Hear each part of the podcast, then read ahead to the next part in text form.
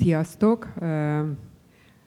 Szerintem csapjunk bele rögtön egy felolvasással, hogy megjöjjön a hangulatunk. Mit szóltok hozzá? Úgyhogy Veronika. Liliana története. Nyugodtan, hát nem a papád vagyok.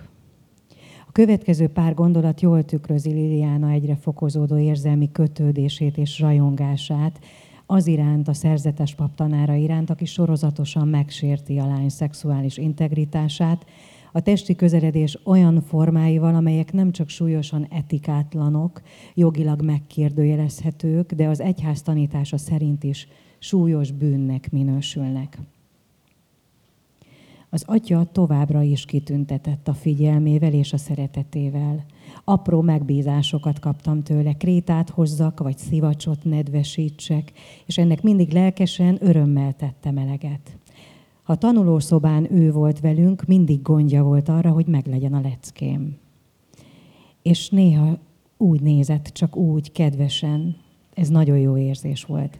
Közben persze az osztály többi tagjára is gondja volt. Nagyon jól csinálta a dolgát. Mindenki azt érezhette, nem csak én, hanem a többiek is, hogy fontosak a számára. A füzeteket, amiben egyre többször szerepelt, hogy ő milyen sokat jelent nekem, továbbra is írtam neki. Elolvasta, aztán visszaadta. Sokszor vitt magával. Néha csak egyedül engem, néha a többiekkel együtt. De igazán azt szerettem, amikor ketten voltunk. Mindenről jó volt vele beszélgetni. Valahogy nagyon természetesen kezelte a dolgokat. Biztonságban éreztem magam mellette. Beleszerettem volna 14 évesen egy 37 éves férfiba. Később sokszor feltettem magamnak ezt a kérdést. Nem hiszem. Ez az érzés inkább rajongás volt. Úgy, ahogyan egy rockstárért, vagy egy színészért rajong az ember. Bár lehet, hogy a rajongás is a szerelem egy formája. Végül is ő sztár volt a maga módján az iskolában, és ahogyan beszélt magáról, sztárrá vált a szememben. Tökéletesnek láttam, hiba nélkülinek. Arra vágytam tőle, amit kezdetben adott, és ami sosem hiányzott volna, ha egyáltalán nem kapom meg tőle a figyelmére, a gondoskodására, a féltésére, a szeretetére, meg arra, hogy várjon a busznál, és miattam jöjjön oda, ahol én vagyok. Mert jó dolog különlegesnek, érdekesnek, fontosnak lenni valaki számára. Ha csak ezt a leírást olvasnánk, Kornél atya teljesen ártatlannak tűnne egy kedves, figyelmes, gondoskodó paptanárnak, aki elhalmozza szeretetével a szüleitől távolra került magányos lányt, aki pedig szemlátomást fürdik az atya jóságában. A lány lelkesen rajong érte, minden apró kérést, feladatot a bizalom és a törődés jeleként értelmez. Feltételezem, ha bárki külső szemlélőként látta a kettejük kapcsolatát, diáktársak vagy a férfi rendtársai, tanárkollégái, akkor az ugyanezt gondolta. Látszatra nyoma sincs semmiféle visszaélésnek. És ez a jelenség pontosan ezért annyira veszélyes. Le kell számolni azzal a tévhittel, hogy a szexuális bántalmazók külső látszatra szörnyetegek. Az igazság éppen ennek az ellenkezője. Kornél atya egy rendkívül népszerű tanár, akiért közvetlensége és kedvessége miatt rajonganak a diákjai. És mi volt az odaadás ára? Ez mindig csak lassan tudatosul az áldozatokban. Sokáig nem értik, ami velük történik, majd hitegetik magukat, vagy felmentik a tettest. Nagyon nehéz szembenézni azzal a tényel, hogy a másik látszólagos szeretete, figyelme csak játék, csalás, megtévesztés és illúzió. A következő történetet azért teszem ide, mert jól illusztrálja, amit szeretnék megértetni azt, hogy mi rejtőzik az odaadóan gondoskodó atyai szeretet mögött. Én ott átsorgok a ház előtt. Fogalmam sincs, hogy pont most miért éppen ide hozott. Viszonylag korán van még, egy lélek sincs az utcán. Hideg van, csípős a levegő. Jön az atya, kulcsok után kotorász. Az egyik háznál megállunk, kinyitja az ajtót, egy szűk előszobába jutunk, rögtön az ajtóval szemben egy nagy tükör van. Hideg van a lakásban. Odaállít a tükör elé. Na, nézd meg magad. Látod, milyen szép vagy. Nevetgélek, minden nap látom magam a tükörben, ilyen és kész. Nem látom, hogy reggel óta szépült volna az arcom. Szőke haj, amit már igencsak le kellene vágatni, két karikás szem, az orrom, ami nem túl nagy, fehér bőr, egy-két pattanás begyógyult hege. Hát, nem tudom. Jó, akkor most vetkőz le. Nyugodtan, hát nem a papád vagyok.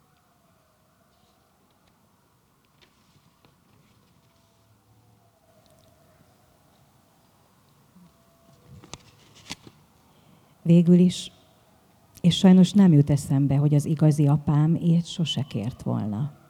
De tegyük fel, hogy eszembe jut, akkor nem vetkőzöm. A pulóver szikrát vet, ahogy lehúzom a fejemen át, a hajam össze is kócolódik, néhány szál az elektromosságtól az égnek áll. Kigombolom a kockás inget, alatta van még egy trikó. A trikót is. Jó, de tovább nem vetkőzöm, épp megvan. Jó, tovább nem kell. Ott állok, félmeztelenül a tükör előtt. Akkoriban a testemre egyáltalán nem úgy gondoltam, mint a csábítás eszközére. Abban az időkben, azokban az időkben a testnek nem volt akkora kótusza, mint manapság. Főleg nem egy egyházi gimnáziumban. Két vál, két mell, egy has és kész. Számomra ez se nem szép, se nem csúnya. Ez ilyen. Na, nézd meg. Nézd meg, milyen szépek a vállaid. Milyen szép évük van. Nézd meg a melledet, milyen szép, és a bőröd, milyen lágy, milyen kellemes. Hát nem emlékszem, hogy hozzám ért volna, csak talán a vállamat fogta meg. Szerintem semmi különös, ilyen és kész. Nem látom szépnek. Jól van, öltöz fel. És erről sem beszélünk. Ha elmondod valakinek, letagadom. Miért mondanám? Köszönjük szépen. Na hát az alaphangulat az meg is van. Az ugye kristálytiszta, hogy ebben, amit Veronika felolvasott, ebben a részben is egy hatalommal való visszaélésnek vagyunk a tanúi. Rita, egy pap milyen hatalommal tud visszaélni? Tehát milyen hatalma van egy papnak? Csak az a tanári hatalma, vagy az a, vagy van egy különleges hatalma is esetleg a, a tanítványai fölött, mondjuk egy paptanárnak? Hát mielőtt válaszolnék a kérdésedre, először is nagyon köszönöm, hogy ennyire sokan eljöttetek, eljöttek. Hát én egy ilyen nem vagyok író típusú valaki vagyok, aki most így írt egy könyvet, és hogy így hirtelen ennyi embert ez érdekel, ez nagyon megérint.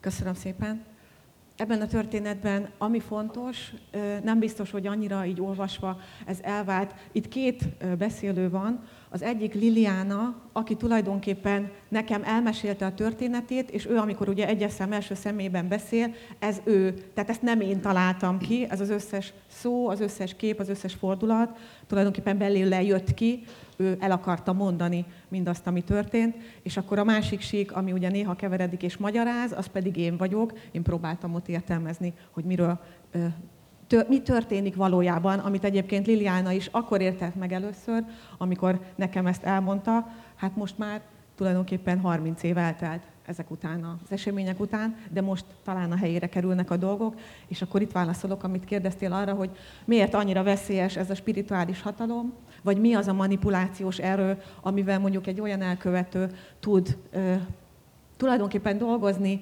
aki az Isten nevében beszél, vagy mondjuk Alter Krisztus, Krisztus képmása, ugye a katolikus teológia szerint, hát ez a hatalom, ez a spirituális hatalom, vagy a szakrális hatalom, azt gondolom, hogy a világon nincsen ennél nagyobb hatalom. Én megbízhatok egy pszichológusba, megbízhatok egy tanárba, de egy papba azért bízom meg, mert őróla azt feltételezem, hogy ő az Istent képviseli a számomra, ezért bármi, amit mond, vagy amit kér tőlem, az csak jó lehet. Nem feltételezem azt róla, hogy bántani akar, vagy például azt, hogy valami gonoszságot akar művelni velem. Tehát, hogy van egy olyan végtelen ereje ennek a fajta autoritásnak, ami egy papnak van, vagy egy lelkivezetőnek, vagy egy rabbinak, vagy egy spirituális mesternek, ami senki másnak nincsen a világon. És ezekben a történetekben erre viszem rá a fókuszt, hogy ez ezért mennyire veszélyes, és akinek van ilyen hatalma, az mennyire felelősen kell, hogy ezzel bánjon. Mert egyébként gyógyítani is lehet vele, de gyilkolni is lehet vele, legalábbis lélekgyilkosságok születnek. Hát az teljesen egyértelmű, hogy hogy ezek lélekgyilkosságok, persze. Én már ezt kérdeztem tőled, Rita, de újra szeretném megkérdezni, hogy először is azt szeretném, hogy olvassátok el ezt a könyvet, remekül megírt, tisztán, világosan fogalmazott, remek könyv, ismétlem remek, káprázatos, és olyan erős kézzel tartod a szöveget, hogy én tényleg, én, én oda voltam meg vissza, pedig elég kritikusan olvasok szöveget, de, de tényleg nem találtam benne kivetni valót, és azt gondoltam, hogy úristen, ha ez a nő ez így tud írni, akkor most már abba se hagyd.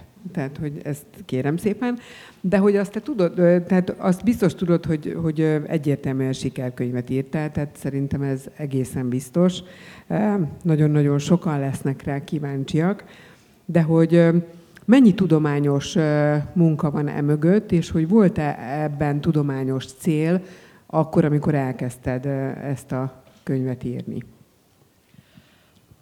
Mielőtt erre válaszolnék, egy picit visszakanyarodok oda, ahonnan elindultam, mert az is nagyon fontos, hogy hogyan íródott ez a könyv, hogy miért érzed, hogy ennyire meg tudtam ezt írni. Én azt éreztem, hogy amikor elkezdtem dolgozni a szöveg szintjén a történetekkel, akkor azt szerettem volna, hogy ezek az érzések ezek átfolyanak rajtam, de egyébként ebben nekem bele kellett egy kicsit tennem a lelkem, vagy bele kellett velük együtt egy picit halni. Azt akartam azért... mondani, hogy bele kellett halni, ez teljesen egyértelmű, ez, ez megvan. De Pacsi. Az... Köszönöm. Tehát azt gondoltam, hogy akkor lesz ez hiteles, hogyha nem óvom és nem védem magam, tehát nem az lesz a célom, hogy én érzéketlen legyek, mint ahogy azok az egyházi vezetők, akik mondjuk nem hallgatták meg őket, vagy ha meg is hallgatták, nem nyújtottak olyan segítséget, ami tényleg segítség lett volna. Tehát ez valahogy ugye az én szívemen keresztül jön át az ő történetük, de azt majd tudni kell, amikor a tíz történetet olvassátok, akkor azt én mind együtt írtam az áldozatokkal. Tehát ezeket a szövegeket nem csak én írtam, tehát ez nem csak az én könyvem, hanem ez a mi könyvünk. Ezt nekem nagyon fontos hangsúlyozni. És az a történetek azok úgy lettek leírva, hogy sokat beszélgettünk, volt, akivel nagyon-nagyon sokat, napokat, órákat, és aztán elkezdtem megírni a történetet, amikor kész lett, akkor visszaküldtem, ők válaszoltak, reflektáltak, pontosították, hogy mi az, amit hosszul érzékelek, vagy mi az, amit máshogyan látnának, és akkor átírtam, átdolgoztam. Tehát a végén olyan szöveg született minden történetben, amiben ők teljesen azonosak. Tehát amire azt tudták mondani, hogy igen, ez én vagyok, és igen, ez az én történetem, és hogy most végre én meg tudok szólalni. Tehát ennek a könyvnek tulajdonképpen ez volt a célja, hogy hangot kapjanak olyan áldozatok, akiket megfosztottak az emberi méltóságuktól, akiktől elvették még a kiáltásnak a lehetőségét is, és én azt gondoltam, hogy akkor ez a könyv ez most kiáltsó helyettük. És, akkor és erre... hát, ha majd felfigyel rá a nagyvilág, nem, hogy az áldozatok hangjára és igen, és illik ha, odafigyelni. Ha azt kérdezted, hogy sikerkönyv, a siker szerintem csak abban mérendő, vagy számomra abban mérendő kizárólag, hogy mennyi embernek fog megnyílni a szíve, amikor ezt a könyvet Meg fog, tényleg biztos a kezébe veszi. Mert nem csak a szíve, a szája is, szerintem. Remélem. A változáshoz hol a szívre van szükség, hol a szára, hol erre, hol arra. És a tudományos, amit kérdeztél, hát nyilván azt szerettem volna, ha az egésznek van egy tudományos kerete. Tehát itt azért jelenségről is van szó, szexuális visszaélés, bántalmazás, különféle formái az egyházon belül. Mi az, ami ezt okozza, honnan jön, miért lesznek elkövetők, akik elkövetők, miért lesznek áldozatok, akik áldozatok. Tehát ezt elemezni is akartam, és egy nagyon komoly tudományosságot tettem ehhez hozzá.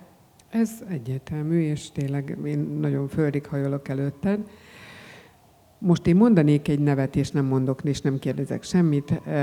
Ferenc pápa. Ezt én így találtam ki, hogy így fogom csinálni, nem kérdezek semmit, csak mondom, hogy mondanék egy nevet. Ferenc pápa. Hát igen.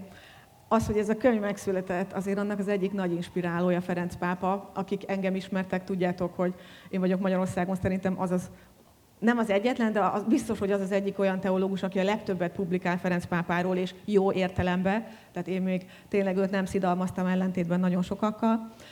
Ebbe a témába is beleállt 2019-ben, és hát tulajdonképpen ő hirdette meg azt az éló toleranciát, aminek a jegyében mondjuk érdemes volt egyáltalán belekezdeni egy ilyen munkába, és hát az egésznek most van egy aktualitása, egy nagyon-nagyon-nagyon közeli dolga, hogy ez a könyv ez 4-én, június 4-én jelent meg, és pont akkor a német bíboros, Marx bíboros, lemondását nyújtotta be Ferenc pápának, mégpedig azért, mert úgy érezte, hogy a német egyházon belül sem tudja azt a tisztogatási munkát véghez vinni, amit ő szeretne, viszont azt akarta üzenni, hogy ez a probléma nem egyéni elkövetőkről szól, hanem strukturális problémáról, strukturális bűről van szó, ezért ő, mint bíboros, igazából mindenért vállalja a felelősséget. Mert nem csak tettek voltak, hanem volt eltussolás is, voltak adminisztrációs hibák, elhallgatások, amiért viszont a szervezet felelős, és ő ezért le, lemond. És most jött vissza a Ferenc pápának a reakciója, hogy nagyon megtisztelte őt ez, nagyon megérintette a szívét, de nem fogadja el a lemondását. Ez azért nagyon jó egyébként, mert hát Marx bíboros az mindenképpen a megújulás útját járó püspökök vagy bíborosok közül az egyik él szereplő, egy nagyon-nagyon fontos szereplő. Úgyhogy itt van az aktualitása megint, hogy Ferenc, ja igen, és akkor most azt mondta Ferenc, ebben a válaszában, és ez nekem nagyon tetszett, hogy ezeket a küzdelmeket akkor is kell vállalni, hogyha nagyon durva következményekre lehet számítani. Mert aki ebbe bele fog állni, az nagyon durva következményekkel számoljon, de ő mindenkit bátorít, és akkor én most azt mondom, hogy bármi lesz is ezek után bárkinek a reakciója, én azért követtem ezt az inspirációt, és egyébként vállalom is ezeket a reakciókat, bármi is legyen. Arra gondolsz a reakciókra, hogy támadások fognak érni, vagy arra a reakciókra gondolunk, hogy esetleg megindul valamiféle változás? Ez még még van egy kérdésem, hogy Németországban esetleg több az ilyesmi, vagy ott egyszerűen csak beszélnek, én tudom, hogy nem több, csak megsugom, nem több, csak hogy, tehát, hogy itt mondjuk ebben az országban miért nem hallunk ilyet, hogy, hogy így vállalják a felelősséget. Mit gondolsz erről? Ezt nem baj, hogy megkérdezted? Egyáltalán nem baj, hogy megkérdezted. Annyi a különbség a két kultúra között, hogy ott a feldolgozás, az, hogy az áldozatok megszólaltak névvel, arccal, az nagyjából 20-30 évvel ezelőtt kezdődött. Tehát az a folyamat, ahol mi vagyunk, az jóval korábban már megtörtént, és hát ez a társadalomra tett egy olyan nyomást, ami egyébként aztán kikényszerítette a változást az egyházakban is. Tehát, hogy valahol ezek az igazi változások akkor jöttek, amikor a társadalom érzékenyült, és azt mondta, hogy hát ezek a mi gyerekeink, ezek a mi serdülőink, nem azért küldtük el őket oda az egyház Hogy tönkre tegyék őket. Hogy ilyen bántalmazást érjenek el. Igen. Mit gondolsz, hogy súlyosabb megítélés alá kellene, hogy essen egy egyházi személy által elkövetett abuzus? Súlyosabb-e az áldozat felől egy egyházi személy által. Egyébként ez, erről beszéltünk ugye a, a spirituális hatalommal való visszaélésnél, de hogy én arra vagyok kíváncsi, hogy te mit gondolsz arról, hogy egy egyházi személy által elszenvedett abuzus, az vajon súlyosabb következményekkel jár-e az áldozatnak, vagy az áldozat számára, mintha nem egyházi személy, hanem mondjuk nem egy, nem egy ekkora hatalommal bíró személy él vissza az ő. Hát igen, először azt azért hangsúlyoznám, hogy a szexuális visszaélés bárkivel történik, bármilyen közegben. Tehát, hogy lehet -e ezt dekázni? Vagy... Ami miatt azt gondolom, hogy itt még történik valami plusz, az az, hogy ezek az emberek hívő emberek, közöttük voltak olyanok, akik tényleg támaszt kerestek abban a papban. Szeretetéhes tinédzserek, akiket mondjuk megvetett az osztályuk, és végre ez a pap meghallgatta őket, önbizalomhiányos kislányok, akiknek a világ nyílt ki, amikor ez a pap tényleg komolyan vette őket, és hát ezzel a hatalmas bizalommal élnek vissza ezek az elkövetők, és hát valahol az Istennek a nevében. Tehát ez a bizalom, ez mindig arra épül, hogy nem nem egy megszerzett bizalom, hogy ő ezért megdolgozott, hanem egy adományozott bizalom, amit azért kapott, mert ő tulajdonképpen egy szerepben, egy pozícióban van. És azért gondolom, hogy súlyosabb bűn, mert ilyen hatalom senkinek nincsen. Nincs. És hogy az egyház bűne súlyosabb, ugye ezt a vádat is sokszor megkaptam, hogy miért nem foglalkozok más pedofil esetekkel, miért vagyok ennyire egyoldalú. Hát mondjuk én örültem neki, hogy másfél év alatt ezeket az ügyeket egyáltalán felbírtam dolgozni, mert ez is rengeteg volt. Másrészt pedig, amit gondolok, az egyháznak az etikai felelőssége sokkal súlyosabb és sokkal komolyabb, mint bármilyen más szervezeté, legyen szó akár a színházak világáról, a sportegyesületekről. Akár Miért? a pedagógusokról. Akár a pedagógusokról. Miért? Azért, mert az egyház azzal áll a világ elé, hogy mi az erkölcsnek, az erkölcsiségnek a hordozói vagyunk. Mi megtanítjuk a híveinket, hogy hogyan kell erkölcsösen élni, különösen szexualitás terén. Mit lehet csinálni, mit nem lehet csinálni, tanítjuk ezt a társadalomnak is, kiállunk eléjük, hogy mi vagyunk az erkölcsi entitás, és amikor ilyen dolgok, ilyen visszásságok kiderülnek, akkor az emberek azt fogják érezni, hogy de hát akkor ti hogyan mondtátok meg nekünk eddig azt, hogy mi hogyan éljünk, hogyan Hogyan adtátok nekünk azt a tíz parancsolatot, hogyha, ugye? Hát igen, tehát a hitelességnek az elvesztése, meg hát a, igen, tehát azért a, az egyháznak a küldetése kerül egy kicsit megkérdőjelezésre, amikor ilyen dolgok megtörténhetnek. Borzasztó. Szerintem nézzük meg a következő részt. Melyik következik? A Márti. Márti, oké. Okay. Márti. Nem tudom, mennyi időnk van. Most egy nem szokványos abúzus történet következik, bár már az is hátborzongató, hogy az egyház, az abúzus és a szokványos szavak egy mondatban szerepeljenek. Lesz benne pap, tehát közvetve, közvetlenül egyház, és abúzus is, még, mégis ez a történet valójában kilóg a sorból. Pap volt ugyan, aki elkövette, de ez a pap az édesapám volt. Amikor személyesen is beszélgettünk, Márti titkolt gyerekként apostrofálta magát. Ennek a titoknak a hátterében az állt, hogy az apja katolikus pap volt, aki egészen a haláláig nem vetette le a reverendát. Püspökének azonban tudomása lehetett a dologról, mert a kislány megszületése után a papot a jelentőségteljes városi plébániáról elhelyezte egy kis falucskába, hogy lehetőleg senki ne tudjon a dologról. A lány édesanyjával és annak anyjával a városban élt, míg az apa vasárnapi apukává vált, aki a vidéki plébánián töltötte az egész hetet, majd a vasárnapi mise után a testvéreinél, azaz a hivatalos családjánál ebédelt. Aztán az ebédet követő kártyaparti és szúnyókálás után elment Márti édesanyjához, ahol együtt töltötték a nap hátra levő részét, éjszaka ott aludt, és hétfőn ismét visszatért a falujába, ahol szolgált. Márti szerint a faluban semmit nem tudtak a pap kettős életéről, ahogy neki sem kötötték az orrára, hogy miért tűnik el az apja egy egész hétre. 6-7 éves lehetett, amikor magától összerakta a valóság apró mozaikjait, egy véletlenül a kezébe került fénykép segítségével. Szóval adott volt az én kis családom a maga piszkos kis titkával. Aztán úgy 12 múlhattam, amikor az apámnak előbb feltűnt, hogy kezdek nő lenni, mint hogy én magam felfogtam, felfedeztem volna a bennem megszülető új minőséget. Először csak az ölelés változott meg, aztán egyre többször próbált meg velem kettesben maradni úgy, hogy az anyámék biztosan ne zavarjanak meg. Úgy érintett, ahogy apa nem érintheti a gyermekét. Bennem pedig összezavarodott minden.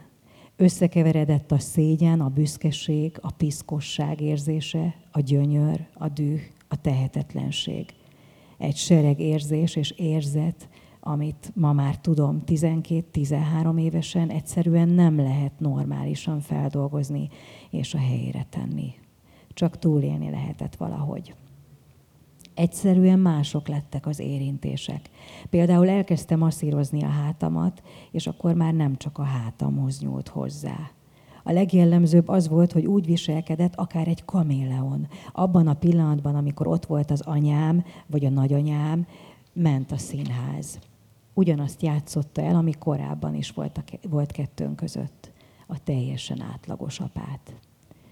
Egy kétszobás házban laktunk, és hol a mamám, mamámmal aludtam, hol velük. Ő azokat az időket használta ki, amikor tudta, hogy az anyám föl kell, kimegy a konyhába, a fürdőszobába, vagy elmegy a boltba. Tehát tudta, hogy mi az az idősáv, amikor nem fogják megzavarni.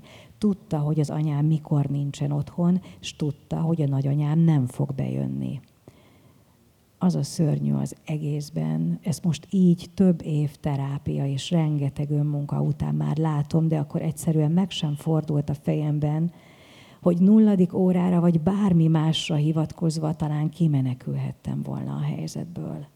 Tulajdonképpen lehetett volna kiút, csak amikor benne vagy, akkor ezt egyszerűen nem látod. Lefagysz, mint a vad az autó reflektora előtt. Két-két és fél évig tartott a dolog. Ne kérdezd, hányszor történt, sokszor.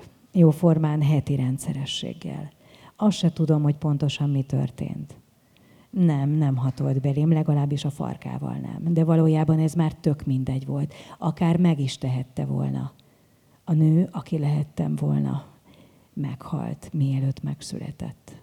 A világ legszebb és legszentebb dolga, ami csak az emberi lény kiváltsága, vesztette el számomra az értelmét, és aljasodott le egyszerű cseretermékké hosszú évekre.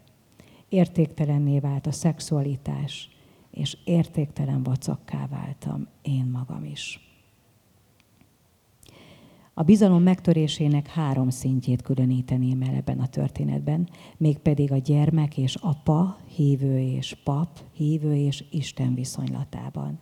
Hiszen itt egy olyan apa árulásáról van szó, aki egyrészt ténylegesen, másrészt spirituálisan is árvává tette a lányát.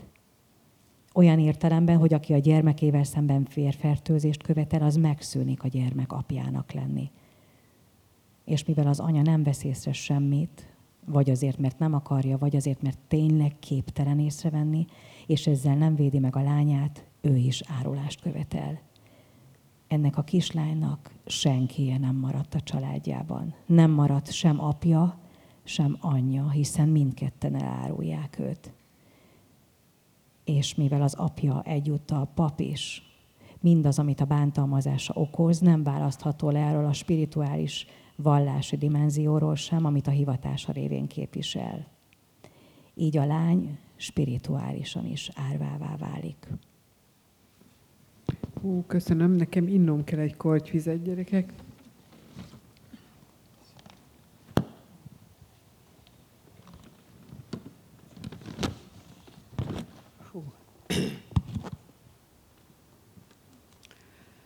Hát az, um, itt, itt beszéljünk a, bocsánat, mindjárt, szóval itt beszéljünk egy kicsit a titokról, mert ugye ez egyértelmű, hogy itt mindenféle titkok között próbálunk lavírozni ebben a történetben, hiszen itt ugye titkoljuk az anya előtt, titkoljuk a világ előtt, titkoljuk azt, hogy ő az apánk, titkoljuk azt, hogy oda jár, mindent titkolunk. Hát mi a titok szerepe? Hogy, hát, hogy van ez? Igen. A titok az a kulcsa ezeknek a bántalmazó viszonyoknak. Tulajdonképpen majdnem az összes történetre jellemző, hogy ezek nem egyszeri bántalmazások, hanem hosszan, szisztematikusan, szépen lassan felépített bántalmazó viszonyok, amiben ugye van egy érzelmi kötés, amikor ez az elkövető először ad, először szeret, először figyelmes, aztán pedig elvesz, és aztán pedig rombol, és aztán pedig gyilkol, legalábbis lelkileg mindenképpen. Ebben az egész folyamatban, amit felépít ennek a behálózó stratégiának az egyik kulcseleme a titok. A titok azért kell, ezt néha kényszeríti, néha kizsarolja, néha maga az áldozat fél, mert megszégyenül, például Imre esetében. Imre ugye ő fiú, egy gimnáziumi tanár, az elkövető, ő attól fél, ha kiderül, akkor mindenki azt fogja gondolni rólam, hogy én meleg vagyok. Holott ez a fiú úgy szenvedi végig ezt a hosszú-hosszú, majdnem 300 alkalmas bántalmazást, hogy ő egyébként végig gondorodik, tehát ez pszichológussal átbeszélve egyértelműen látszik, hogy ő nem homoszexuális. Mégis ettől fél. Nem lehet erről beszélni, mert ezzel bélyegeznek meg. Van olyan elkövető, aki azt mondja, például Zsófinak, itt most a nevek, amiket mondok, ezek nyilván mind fiktív nevek, ezeket is megbeszéltem egyébként a áldozatokkal, hogy hogy nevezzék el ők magukat ebben a történetben, amivel tudnak azonosulni. Zsófinak, aki 14 éves, épp csak elmúlt, azt mondja a 37 éves papja, hogy miután már eh, együtt voltak szexuálisan, hogy ezt nem mondhatod el, egyébként is te csábítottál el engem, mert én vagyok a szent pap, bemocskoltál engem, ha ezt elmondod, akkor rád is rossz fényt vet. Hát meg te leszel a megvetett személy. Te leszel persze. a megvetett, a céda. Tehát valahogy bele vannak kényszerítve érzelmileg ebbe a titok helyzetbe. A titok azért kell, mert ami köztünk van, ha ezt nem tudod elmondani, nem tudsz kérni segítséget. De lehet, hogy odáig jutnak ezek a, például a Márti, akit ugye most olvastunk a történetét, hogy ő titok gyerekként születik, nevelődik. Már ebbe születik bele. Már ebbe születik bele. Tehát neki soha nem mondták a szülei, hogy egyébként ne beszélj arról, hogy a te apád egy pap, de ő ezt mégis megtanulta, ösztödösen érezte, és amikor ugye a bántalmazásra sor kerül, akkor ez az addigi titokra rádakódó új titok. Eddig sem tudta elmondani senkinek, hát persze, hogy nem fogja tudni, most sem. Tehát a titok az a csapda, ami beszippant és bent tart hosszú-hosszú ideig. És ezt nagyon tudatosan építik fel. Egyébként az azért az elkövető az azért kéri a titkot, mert ő fél, vagy azért, mert bűntudata van. Tehát ugye ez annyira kíváncsi lennék, de persze tudom, hogy ne beszéljünk annyit az elkövetőkről, mert inkább az áldozatok előtt tisztelegjünk, de, de hogy az ember azért így ökölbe szorul a keze, nem? Tehát, hogy, hogy... Itt arról van szó, és most megint nagyon kemény dolgot fogok mondani, mert hát vannak olyan mondatok, amiket ugye, ha egyházi kontextusban mond ki valaki, akkor nagyon-nagyon kemény, de ugye az egyházi bántalmazóknak csak egy nagyon minimális százalék a szadista, ezt ugye megint a német kutatásra építem, de van köztük, viszont a legtöbb nem akar fizikailag bántalmazni, ami azt jelenti, hogy érzelmileg kell manipulálni, és ezért kell belekötni a titokba azt az áldozatot, hogy ne tudjon erről beszélni, mert nem akarnak erőszakosak lenni, és valójában, ha majd elolvassátok a történeteket, elolvassák a történeteket, akkor látják, hogy soha nincsen szükségük erőszakra. Tehát nincsen itt erőszakos együttlét, az áldozat egyszerűen nem tud nemet mondani, mert ő már annyira be van szugerálva, egy zombi, hát zombi spirituális kerül. hatalom, hát arról beszéltél. Igen, egyfajta hipnózis. És ez az erős, még egy erős szó. Van-e olyan álmod, nekem van egyébként, hogy titoktalanítani az egyházat például? Ez abszolút egy kult szó, a titoktalanítás amikor az, az áldozat elkezd beszélni, az az ő életében egy titoktalanítás, tehát ő elkezd gyógyulni. Amikor az egyház elkezd beszélni, akkor az egyház is elkezd gyógyulni.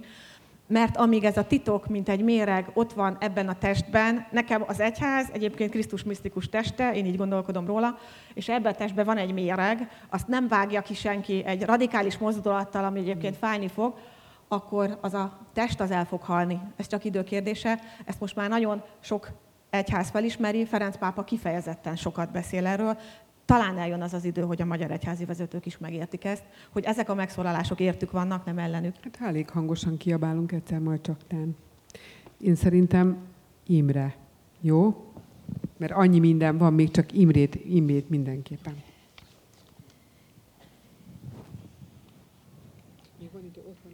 István atya fokozatosan építkező stratégiája Imre 11-es korára ért el azt a szintet, hogy már nem tudott a testi közeledés elől menekülni. Egy ideig nem tudtam, mit akar. Aztán jött egy pont, amikor már tudtam, de nem engedtem számára a közeledést. Ellenkeztem. Nemet mondtam arra, amit mondott. Aztán hosszú hónapok teltek el, és egyszer csak megtört az ellenállásom a legegyértelműbb kifejezése annak, amit tőlem akart, és ezt szó szerint idézem. Inni akarok a testedből. Értettem, de nem akartam, és undort keltett a gondolat is. Úgy voltam vele akkoriban, hogy nagyon ragaszkodtam a vele való kapcsolathoz, de mellőzni szerettem volna annak szexuális részét, ám magáról, a kapcsolatról semmiképp sem szerettem volna lemondani.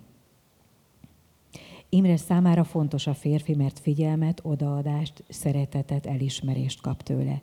Egy olyan közegben, ahol mindenki elutasító volt vele, amelyben eleve magányosnak érezte magát, ahol kigúnyolták, lenézték. Ez a tökéletes csapdahelyzet.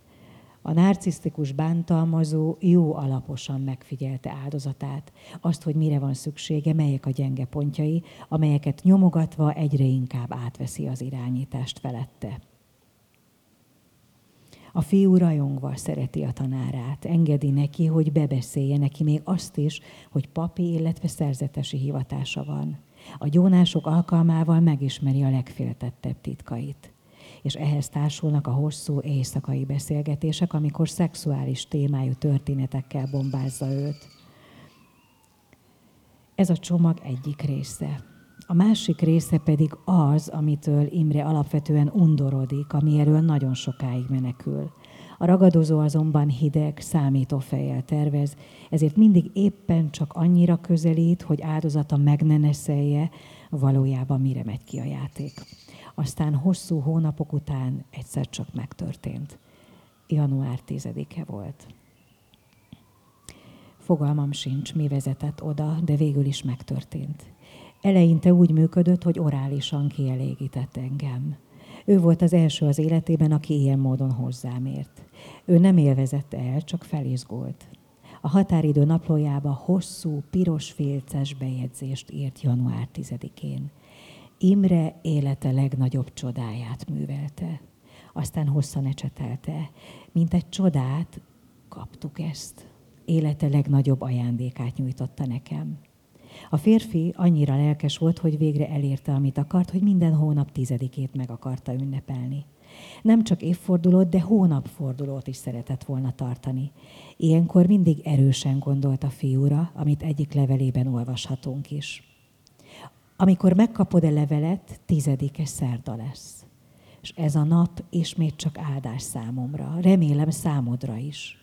Köszönöm, amit te napon annak idején nekem ajándékoztál, és mindig ajándékozol. Elmondhatom, mérhetetlen és örök. Így hiszem, és szeretném, ha te is mindig így hinnéd, tudnád, élnéd és adnád.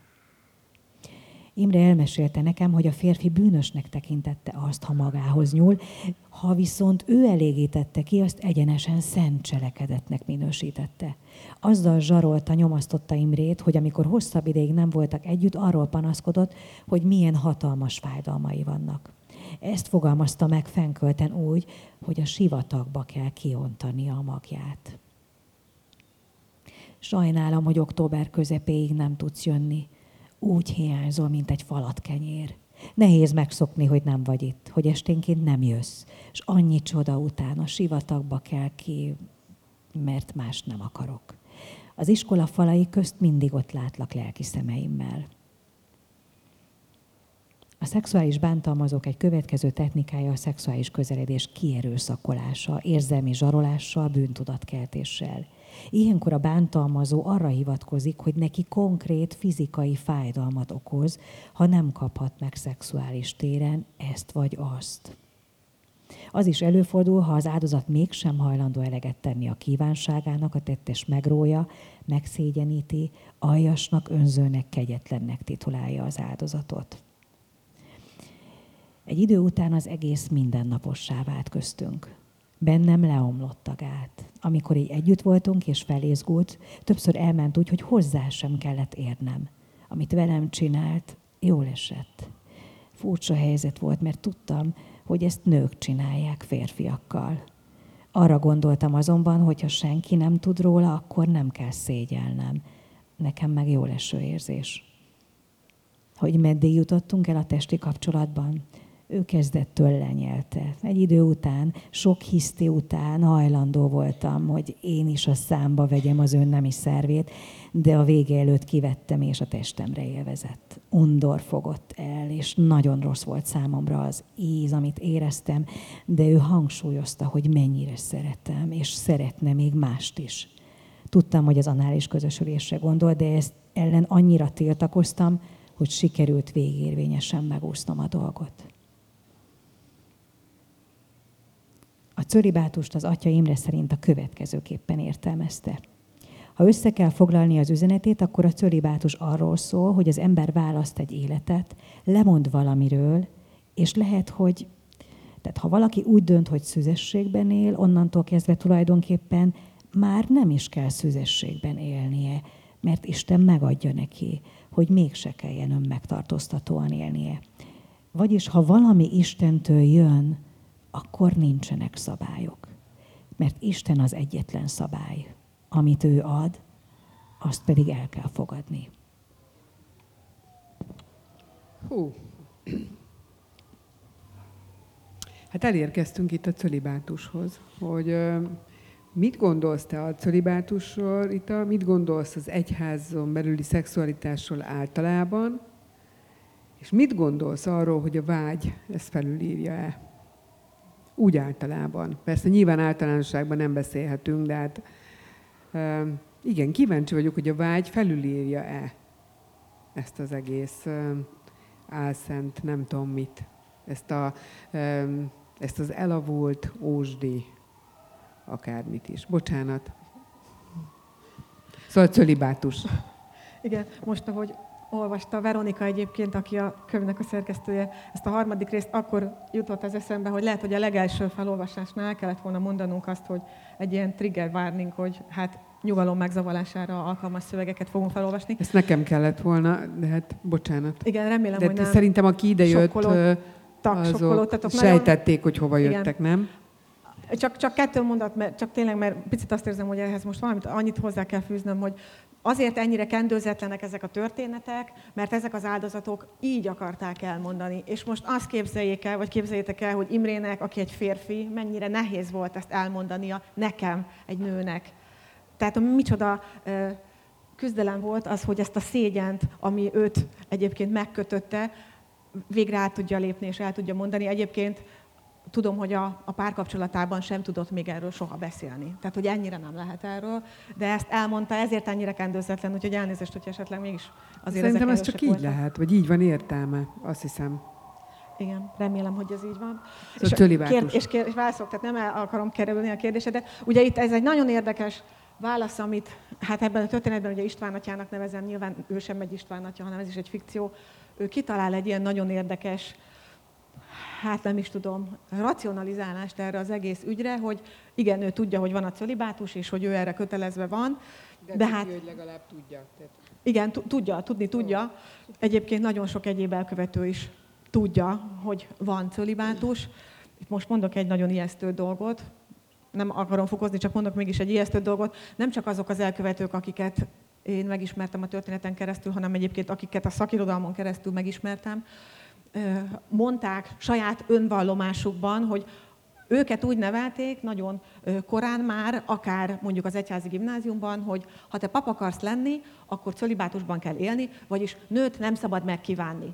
Hogyha egy nőre úgy gondolsz, vagy ha egy nő közelébe bármi ilyesmit érzel, akkor az, az rendkívüli bűnös. És miután ugye ezek az emberek mondjuk felszentelődnek, az egyház felszenteli őket, akkor nekik az egzisztenciájuk függ attól, hogy a vágyaik ne irányuljanak a nőre. Mert tulajdonképpen, ha ez mégis megtörténik, akkor lehet, hogy elveszíti a munkáját, lehet, hogy elveszít mindent.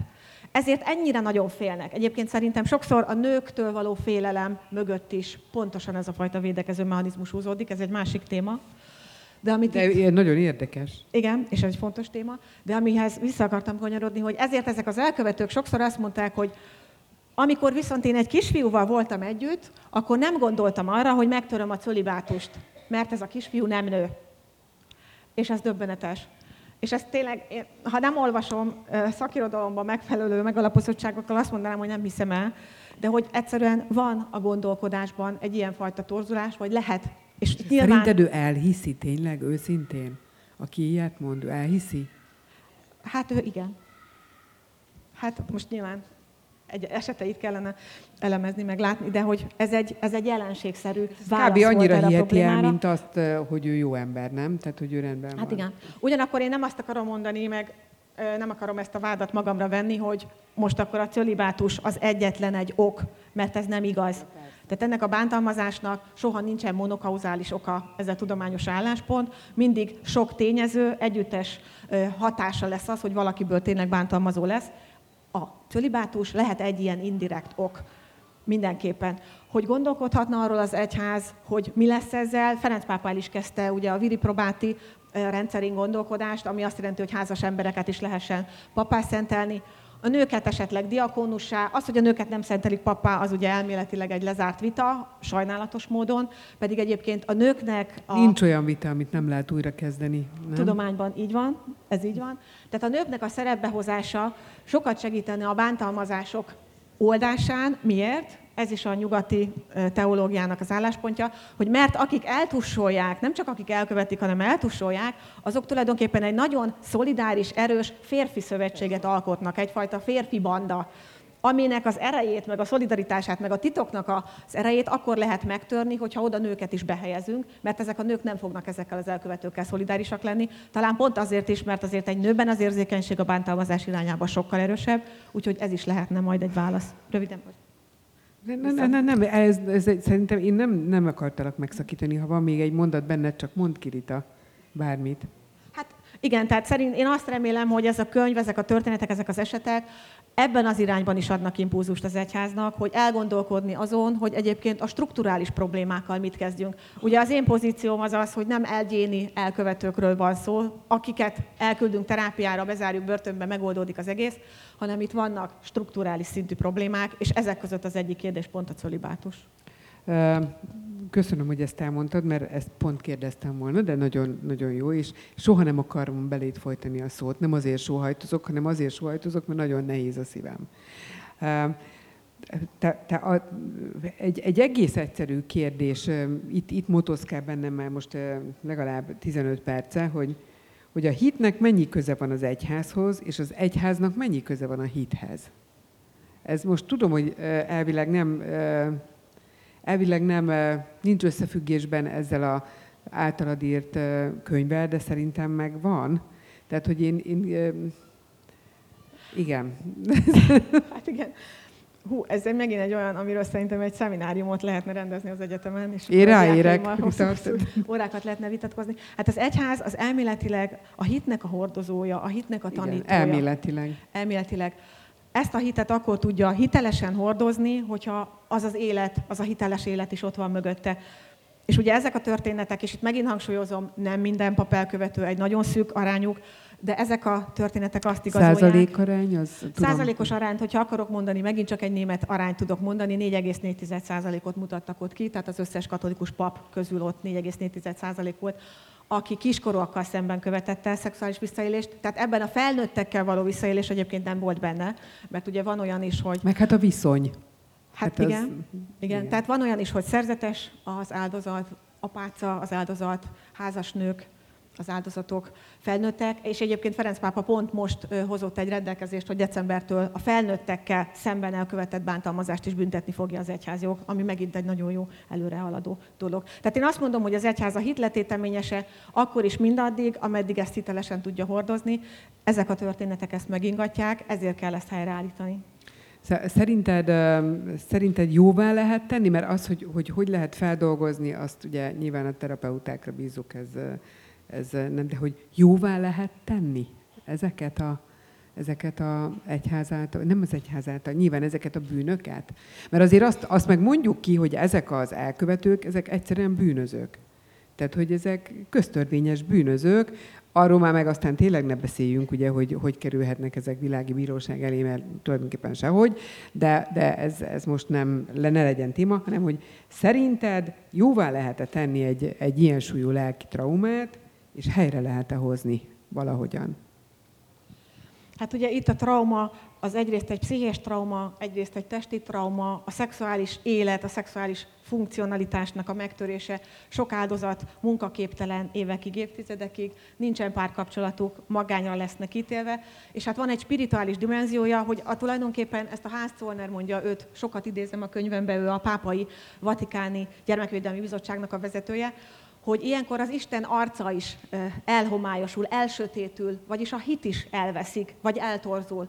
És hát azért most mondok egy példát Zsófinak a története, aki azért keresi meg ezt a papot, mert 12 éves korában valaki megerőszakolta, senkinek nem meri ezt elmondani, de a papra azt gondolja, hogy hát neki elmondom egy gyónásban, mert hát mégis ő benne bízok, és akkor ebből a papból válik az ő bántalmazója, aki megérzi benne tulajdonképpen azt a vérszagot, mint amikor bedobnak egy hát vérző áldozatot a tengerbe, és a cápák ráúsznak. Picit ott van ez a nagyon-nagyon gonosz dinamika ezeknek a, az elkövetőknek a lelkében. Én azt mondom, hogy ez tényleg maga gonosz valahol. Hát, hogy hogy lehet ezt az áldozatok számára jóvá tenni? Nagyon nehéz. Mindenkit megkérdeztem, aki benne van ebben a könyvben. Ezt akartam kérdezni, hogy, hogy gondolom meg. Igen, hogy mit szóltak ahhoz, amikor ugye a Magyar Püspöki Kar bocsánatot kért még 19 őszén. De már ugye annak is örültünk, egy nagyon rövid formális üzenetben, név nélkül, nem személyesen, Engem érdekelt, hogy mit gondolnak. Ugye van, akinek persze ez is sokat jelentett, de ezek az áldozatok ezek azt mondták, hogy ez nagyon formális volt, nagyon üres volt, és ők azt szeretnék, hogy az kérjen konkrétan bocsánatot, aki ezért felelős, mondjuk az a püspök, az a rendtartományfőnök, aki esetleg tudhatott a dolgokról, nem lépett fel kellő időben, kérjen bocsánatot, nyilván az elkövető, de hogy ez még mindig csak a kezdete ennek az egész dolognak. hogy ez egy kezdeti lépés, de lépés lenne. Ez egy lépés. utána ígérjék meg azt, hogy mindent elkövetnek, hogy ilyen soha többet senkivel nem fog előfordulni, és ezért mindent megtesznek.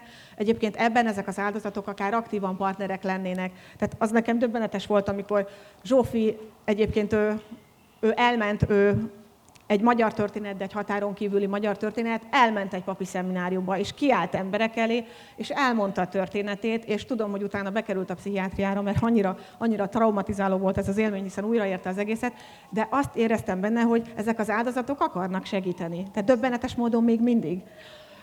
Tehát valahol, hogy uh, igen. És ez a, ez a gyógyulás felé vezető igen. út is lehet. Ne, ne történhessen meg igen. senki mással, és tegyék jóvá kártérítés valamilyen módon, a pénzzel nem lehet ugye visszaadni ezeket a károkat, de hát nyugaton láttam, meg látom ennek a rendszerét, De a munkát, tehát ne arra, hogy nem tud dolgozni, tehát miről igen. beszélünk. Tehát hát azért... igen, évek munkáit, igen, igen, igen. És hát ott a gyógyulás útján az, hogy egyébként, amit mondtál, hogy hát köztörvényes bűncselekmények, ha tényleg ezek azok, akkor ezek valóban kerüljenek világi bíróság elé, és valóban kapja meg a büntetést az az elkövető, mert az áldozatokban az a lenyomat maradt, hogy ezt mind megtehették velem, Persze. és büntetlenül tehették meg velem. Tehát akkor hogy tudok én élni a világban, amikor ilyesmi megtörténhetett, hogy bízzak én meg az emberekben, hiszen senkinek nincs egy ilyen bármilyen kereszt a, szem, vagy az a homlokára rajzolva, hogy nem ő lesz a következő, aki ezt megcsinálja velem. És hát azt kérdezett, hogy milyen traumák érik. Nagyon sokszor egy áldozat belekerül abba a spirálba, hogy ő újabb elkövetőnek az áldozatává válik. Tehát ezért is nagyon fontos például kivenni a tetteseket a rendszerből, és egyébként megfélemlíteni azokat, akikben bármilyen hajlam erre lenne. Egyrészt, másrészt pedig az áldozatoknak segíteni, hogy újra magukra találjanak. Hát köszönöm szépen, Rita. Már itt ránk nagyon szigorúan néznek. Köszönöm.